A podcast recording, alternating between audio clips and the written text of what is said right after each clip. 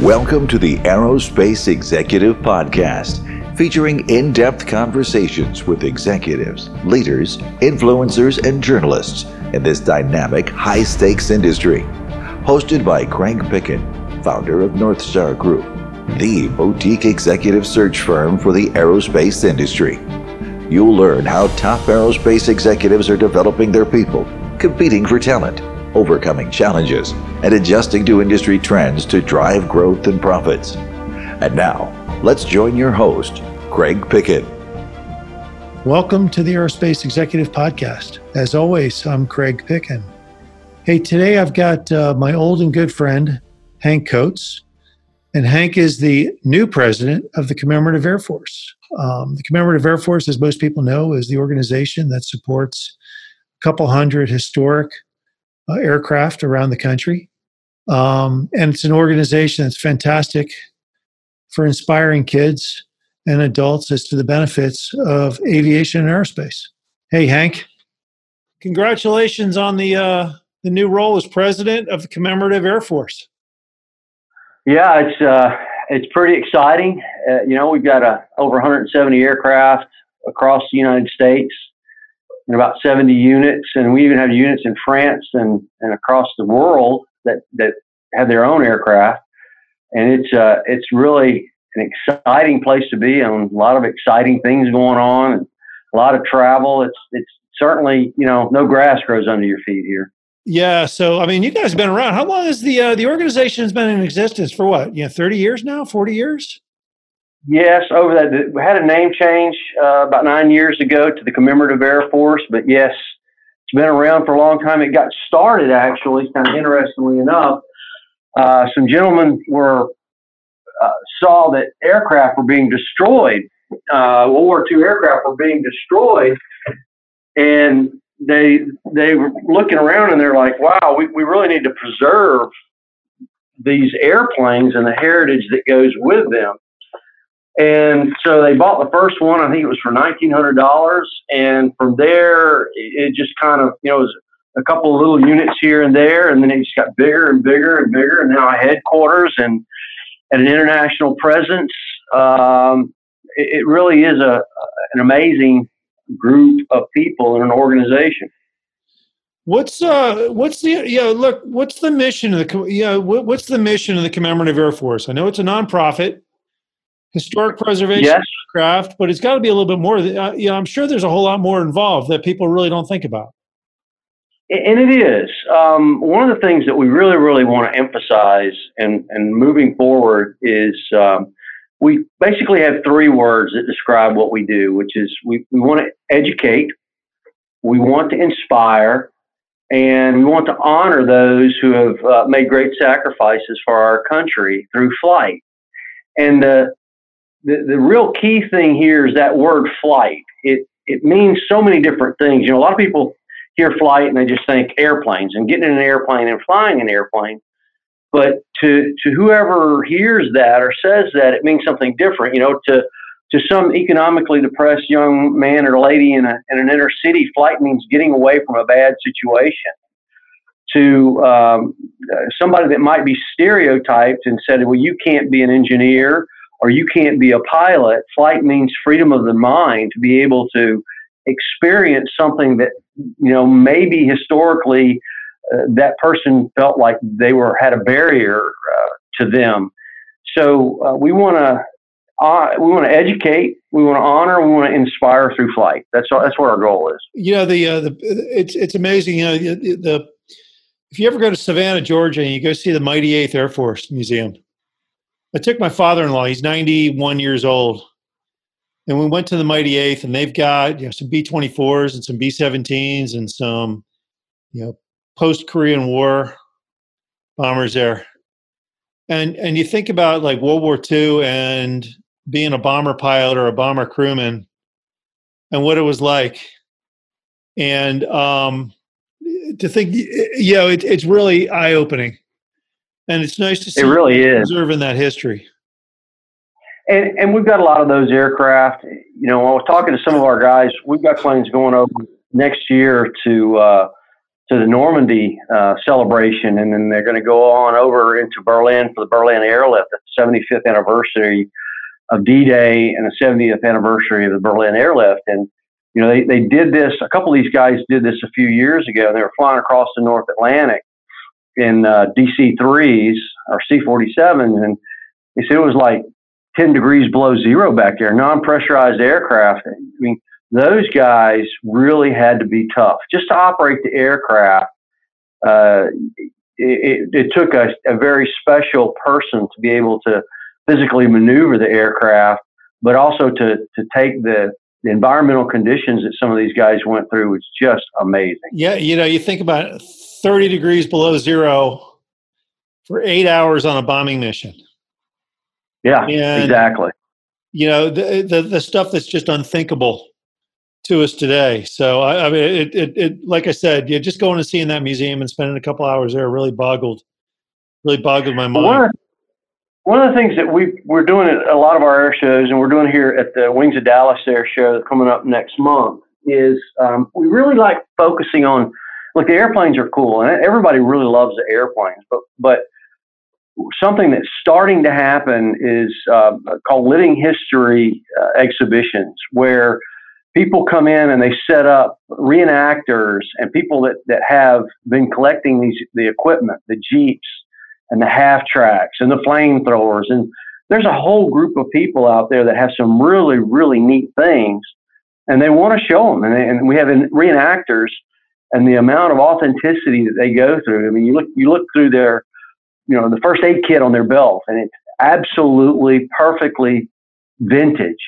Um, and and so that's what's becoming very very popular at a lot of the, the upper end air shows that spec you know that work with the warbird type type uh, venues um, and so we're going to do that here in dallas and it's being done in other places and it just it's just one more way of educating and bringing a different group of people into the, the fold so to speak cool hey with you know the, with the um, you know along those lines though with you know, hey, look, kids are getting into you know, video games and different, you know, different things. As the as you know, as the population shifts, do you do, is the younger generation still as interested as you know you and I might have been?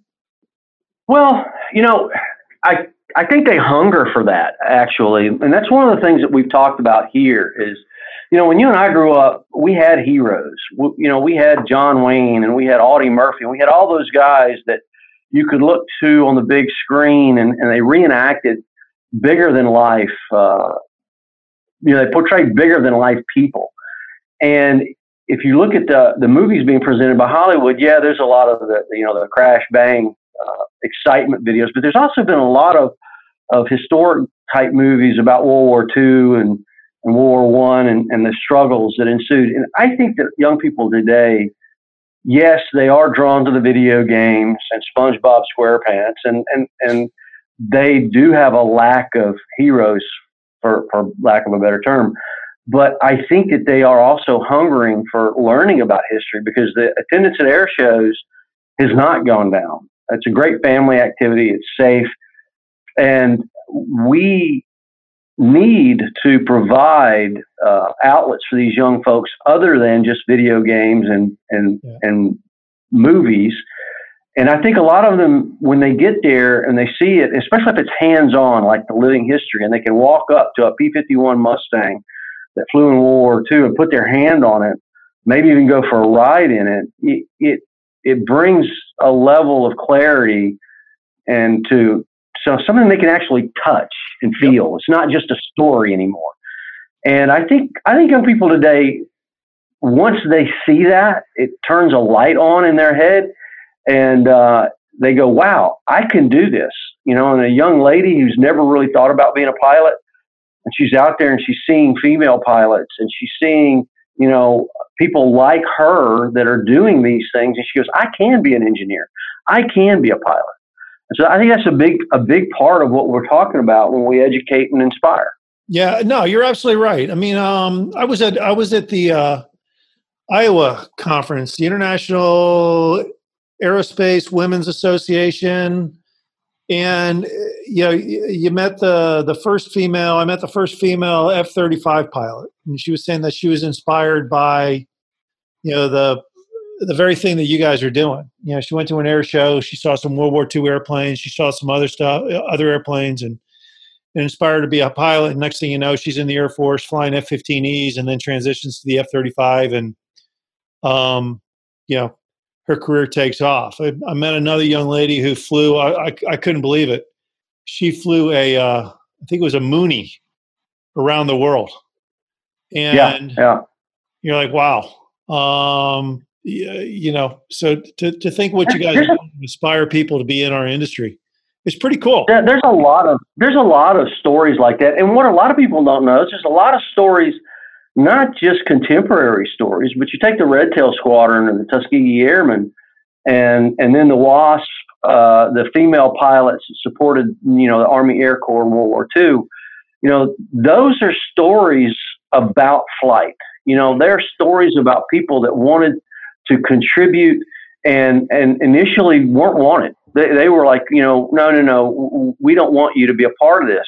But then when they did become a part of it and they become, they started contributing, not only were they wanted, but they were highly revered. I mean, the bomber, the bomber guys loved the Red Tail Squadron.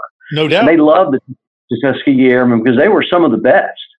And so, you know, a lot of times those stories of inspiration and breaking barriers that are historical, they get forgotten. They're forgotten in the midst of time. But what we really, really want to do is go look, not only are there great role models of African Americans and females today in aviation, but look back at World War II. There's some great role models and stories from there as well. Well, you look at you know you look the you know the right stuff. You know, great book, great movie.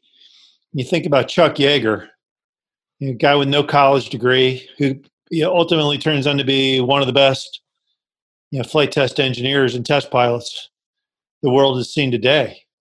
Um, quite frankly, you know, if uh, yeah, he'd probably still be a pretty darn good pilot. Um, you know, in, yeah, by today's today's standards.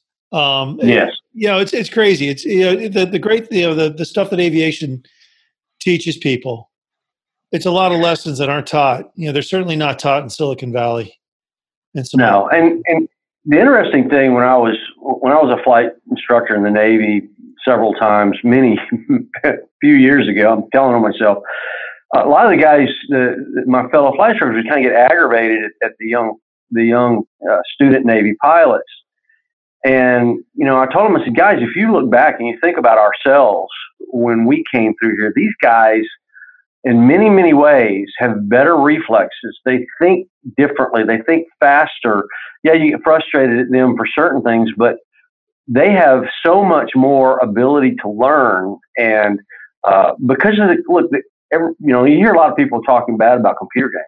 There are some very good things about computer games. It teaches you to learn quickly. It teaches you to learn to assess scenarios and to use hand-eye coordination to fix it.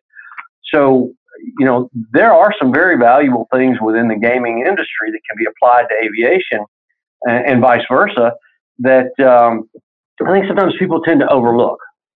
So uh, it's yep. just a, it's the, the generation of today, the younger generation of today, they are very different, but there's no reason that that's a good difference or a bad difference. It just, you know, we, we need to make sure that we uh, utilize those differences in a constructive manner. Yep, I got you. Hey, I mean, so obviously you got the commemorative airport Air Force. You got 170, you know, you know, older aircraft. What's the the the biggest challenge? How do you keep these things flying? Well, we have 170, 171, I think today, uh, aircraft. Almost almost all of them are War II aircraft. I mean, there's a few T-34 uh, Bravos in the mix but most of them are World War II aircraft. We also have a fairly large number of privately owned aircraft that, that participate with us. The maintenance is done via either volunteer efforts or it's paid for and done, you know, local mechanics or local FBOs and, and service providers, but it's paid for via uh, the generous funding of our members. And I mean, it takes a whole tsunami of passionate, you know, volunteers and staff and supporters to, to keep these airplanes flying. I mean, you, you know, not only do you have, you know, engines that have to be repaired and rebuilt, but, you know, the older aircraft have fabric on them. That, that takes time and then it has to be redone. Some of our units do a lot of that maintenance through volunteer efforts of the people there. But then, like I said, some of it gets gets uh, actually paid for within the local aviation community. Yeah. Now, what's the biggest challenge? I mean, uh, you know, obviously, you know, it's kind of hard to find parts for a an old, you know, Pratt and Whitney reciprocating engine. You would be surprised. Them, making them yourself? Do you guys have the uh, you have the engineering and drawings? Do you have you know, or, or are you recreating stuff on the fly? You'd be surprised at the number of those older engines that are out there and at the parts availability. Um, they cost they, they do cost money, but there is a whole area within general aviation that that uh, utilizes a lot of these things. So that that really there are some types of aircraft that have a scarcity of parts for certain things, but in general, if you take most of our aircraft, we we can generally get parts without too much trouble. And then, and then if we, and then if we can't, then yeah, we'll, we'll, we have we do have the engineering, the drawings, and I mean we we could build a P fifty one from scratch if we had to, but that's that would be a little cost prohibitive. it's got to kill you every time you see a. You know, you know, you you, you see the uh, the P fifty ones out at the Reno Air Races, and they're all they're all jacked up, etc. And uh, does that does that sometimes make you sometimes make you cringe? No, not really. I'm I'm going out to Reno in two or three weeks, and I'll be out there. Hey, look, those airplanes are flying, and they're they're doing the same thing. They're educating and inspiring, and they were they were in the 50s and 60s. That's a big part of what Reno was, and it's a big part of what air shows were. So there's a lot of authentic aircraft out there. There's a lot of models that are that are true to form and and uh, period correct. But you know those aircraft are doing the same thing. They're inspiring and they're motivating and they're showing look what kind of engineering goes into to, to some of the stuff that they do those aircraft. It's amazing.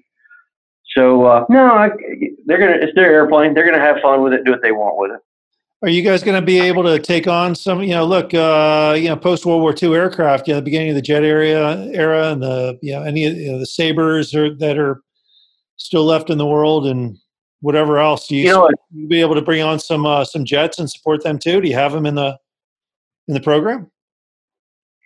We do have a couple of World War II type aircraft, like you're speaking of, but but in reality, uh, you know, the commemorative Air Force is going to have to change in time and over time, and we're constantly looking at aircraft, uh, more modern aircraft. Right now, we're focused on the World War II aircraft, but as time goes on and as as history catches up with us, we will probably start looking at Korean era aircraft and the Vietnam era aircraft, and and uh, expand our vision of inspiring and educating because there's going to be a lot of people that are going to connect connect to those areas eras. I mean, right now there's there's a large group of people that we can educate that actually connect. Their fathers or even they were you know flew in these aircraft when when we did the dedication and the fundraising event and the unveiling of That's All Brother. It's the the uh, C-47 that led the D-Day invasion at Normandy. We had uh, four or five families that were there whose fathers were either the pilot or the surgeon that flew on that aircraft. And it's amazing the connection that these folks have. And so as time passes, we're going to probably start getting into Korea or Vietnam, but that's down the road. That's not what we're focused on right now, but it probably will be in within the near future. No, that's that's uh, that's who's your where's your you know it, it obviously takes a lot of resources to support the organization? Is that coming from corporate donors, private money, you know, just people reaching into their checkbook at, a, at an air show and supporting it all all levels? All of the above. Uh, we don't have too many corporate sponsorships. We're we're exploring that. We've been in contact with people.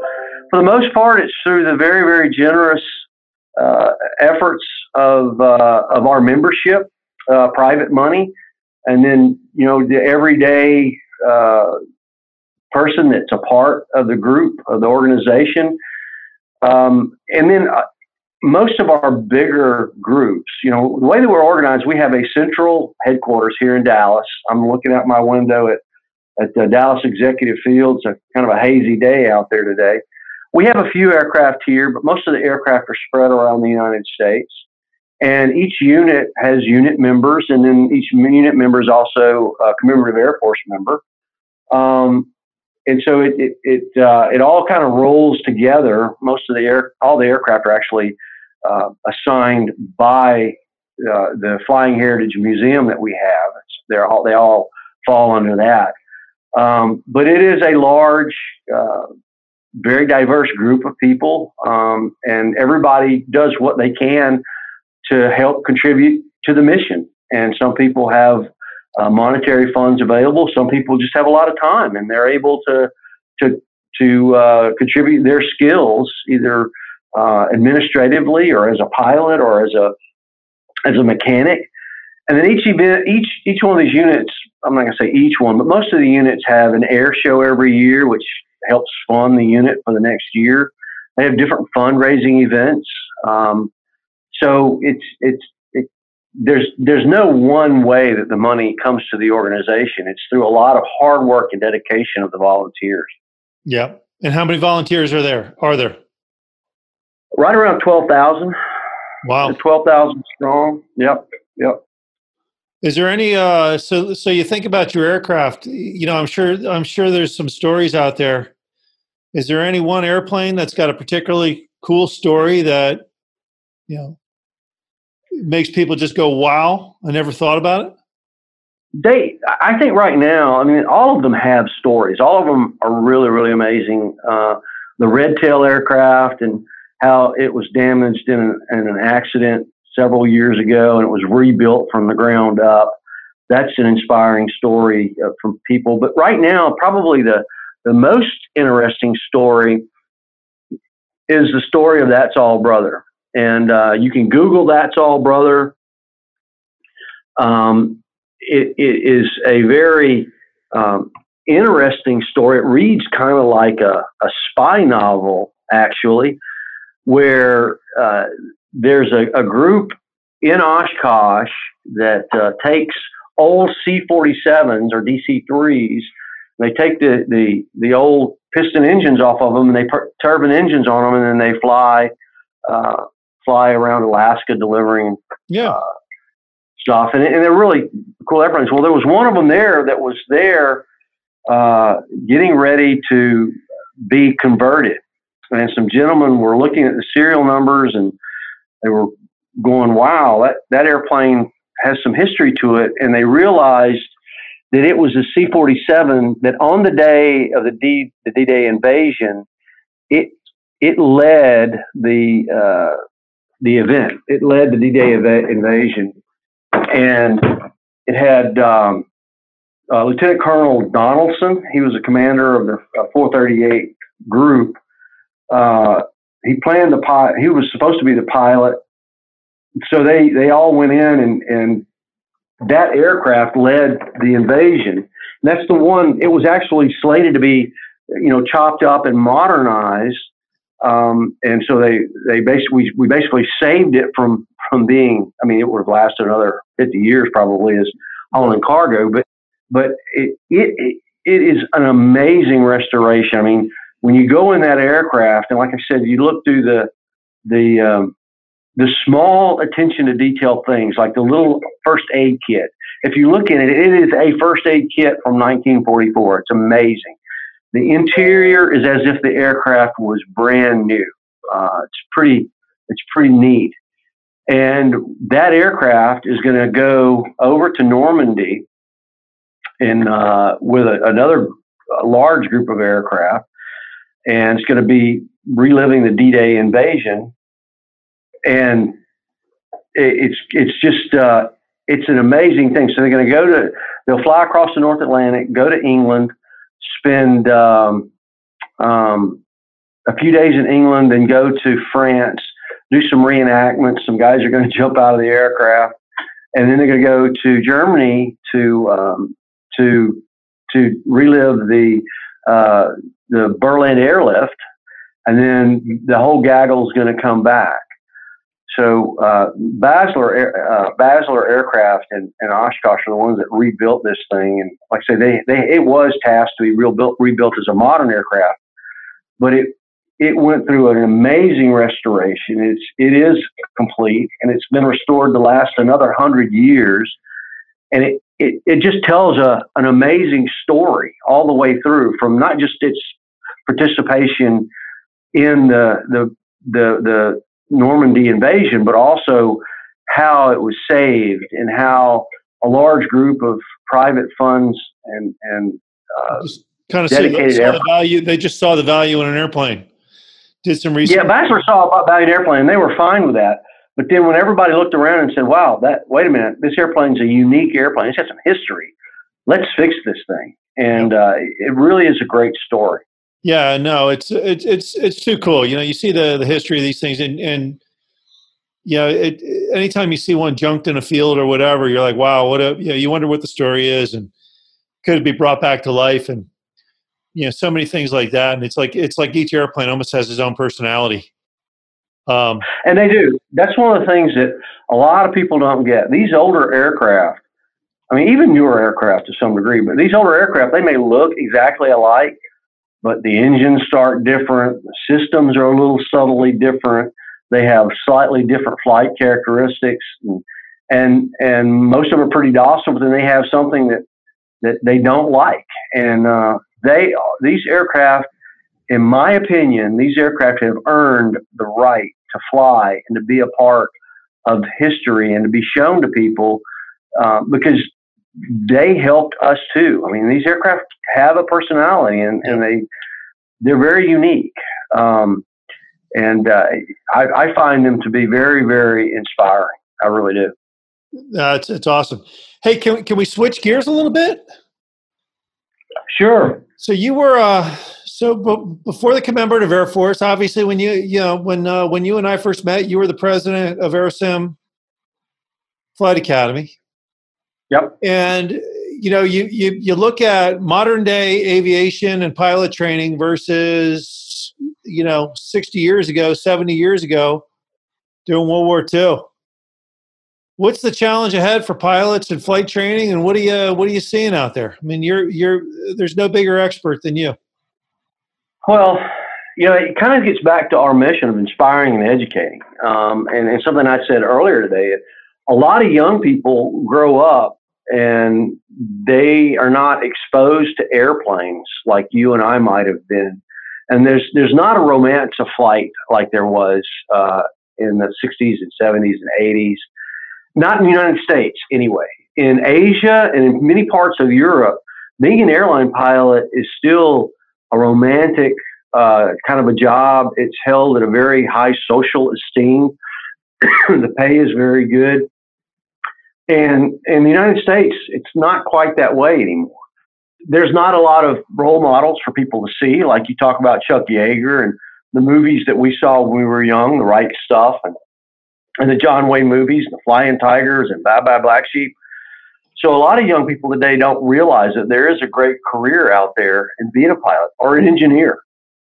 And one of the things that we did at, at Aerosim was we started doing uh, open houses once a quarter to get the kids in there, let them see, let them fly a simulator, let them see what a real airplane was like, and and understand that a it's a great job.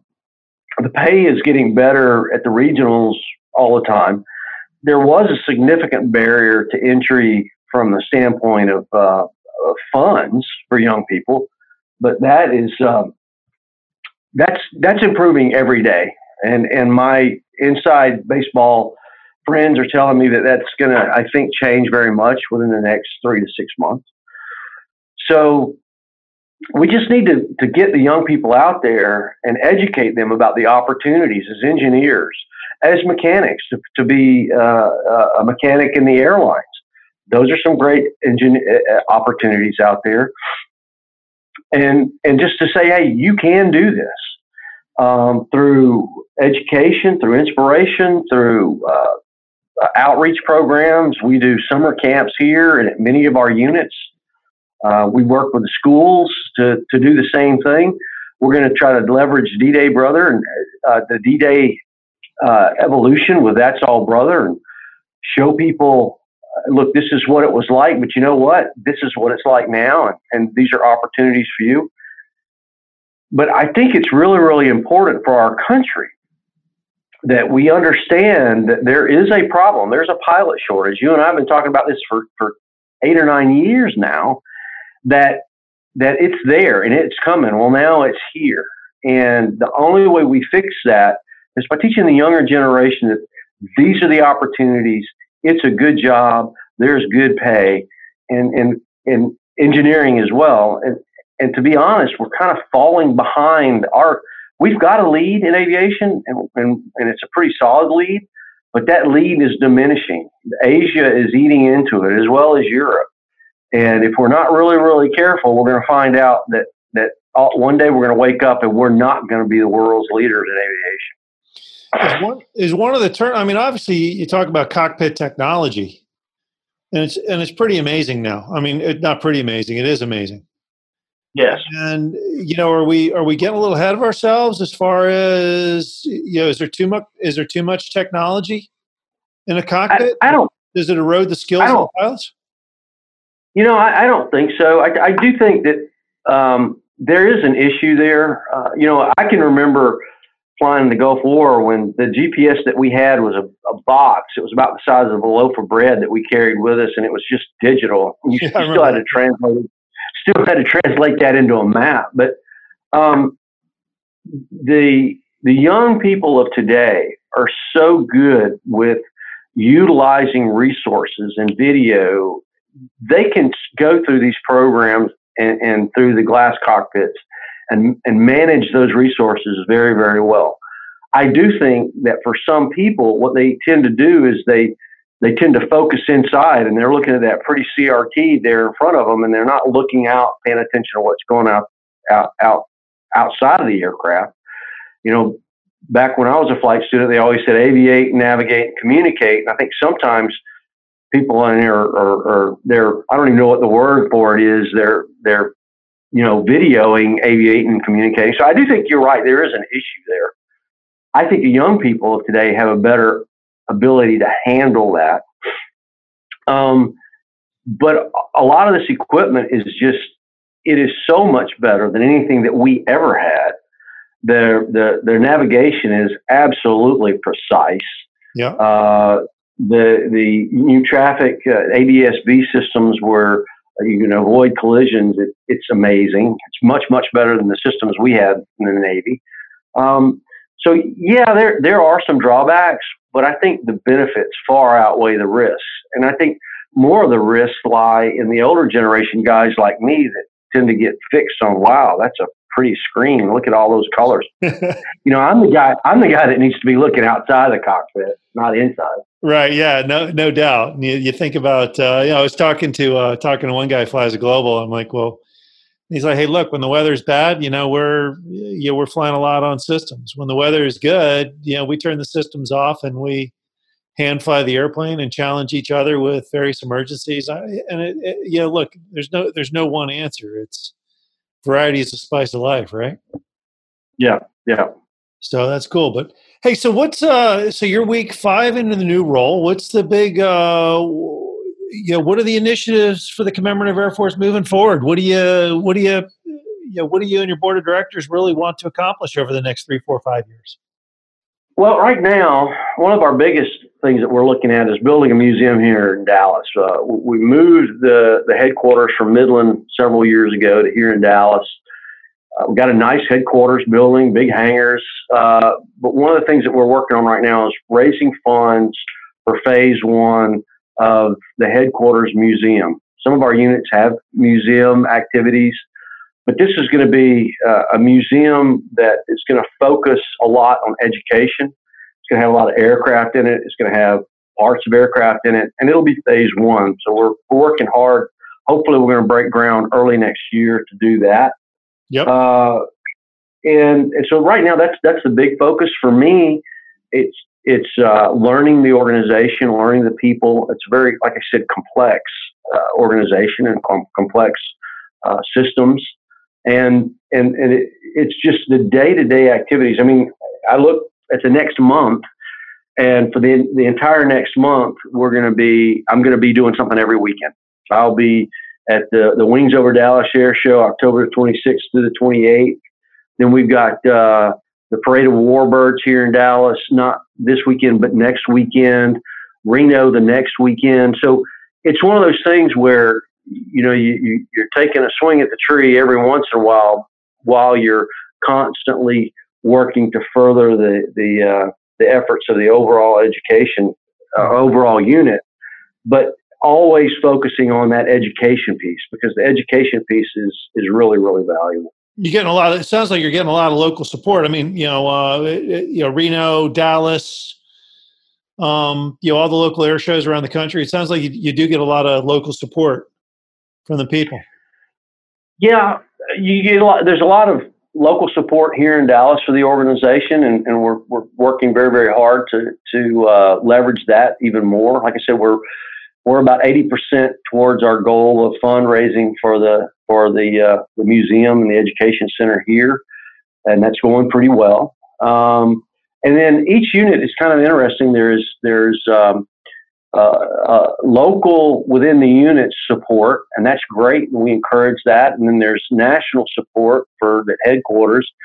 Uh, it's a very diverse uh, group of people, and the headquarters is there to help support those units. I mean, we have we have a vice president of operations and safety who goes out to each unit, standardizes the pilots, and and uh, we have each aircraft operate, you know, answering into a, a, formal database to make sure that the aircraft are, you know, that that they are current and that the hundred hours and the annuals are being done. So there, there's no shortage of things to do around here. I promise you. Yeah, no, uh, no doubt. How can people um, support your cause? How do they, uh, how do they find y'all? probably the best thing to do is go to, we've got a brand new website. I want to make sure that I say this right. I'm, i know that I am, but uh, it's a brand new website. It's uh, commemorativeairforce.org. Uh, yeah, commemorativeairforce.org. And if you just search, do a Google search of commemorative Air Force, that'll bring you to that site. Uh, we have a lot of aircraft on there, the, the locations, the events, our schedules. We're also on Facebook. Uh, we do a lot of we have a lot of outreach efforts on Facebook. You can look me up, Hank Coates, on Facebook, and and go to the Commemorative Air Force via that, as well as uh, I'm on LinkedIn under Hank Coates. Um, so, you know, a big part of it is exactly what you're talking about. Education is getting the word out and talking about the missions that we're on, being able to fly in a P-51 Mustang at some of our events, or or flying in That's All Brother, or flying a B-17. It's not something you get to do every day. It's kind of exciting. Yeah, no, I mean it's and it takes a lot of resources to keep uh, keep that keep it happening too. Yeah, yeah, absolutely. So cool, but uh, hey, thanks for uh, thanks for taking some time to be here with me today. Anytime, brother. I, I, you know, if I if I can ever help you out in the future, you let me know. Yeah, and likewise, I'll uh, I'm gonna get on your website. Um, you'll get a donation from uh, from NorthStar Group here this week, and uh, I really help, really appreciate forward to helping the cause. And I hope uh, other people who are listening to this will uh, will support y'all as well. It's a it's a uh, you know it's really an important organization to keep the industry moving in the right direction. I, I, really appreciate it. Young, young kids. Yeah, and that's that's you know to me that's that's the most important part is uh, seeing those kids' faces light up. You know, during some of our summer camps and evolutions that we have, and uh, something that's really really amazing is is our red tail uh, exhibit. It's the Rise Above program, and and we do so much. And to get that information out there, we really appreciate your efforts to do that for us. I really do. No, it's all good. So um, cool. Well, hey, good luck at uh, good luck at Dallas this weekend and Reno next. And uh, man, I'm, I'm I'm sort of jealous. I wish I uh, I wish I had uh, to travel the every weekend to an air show.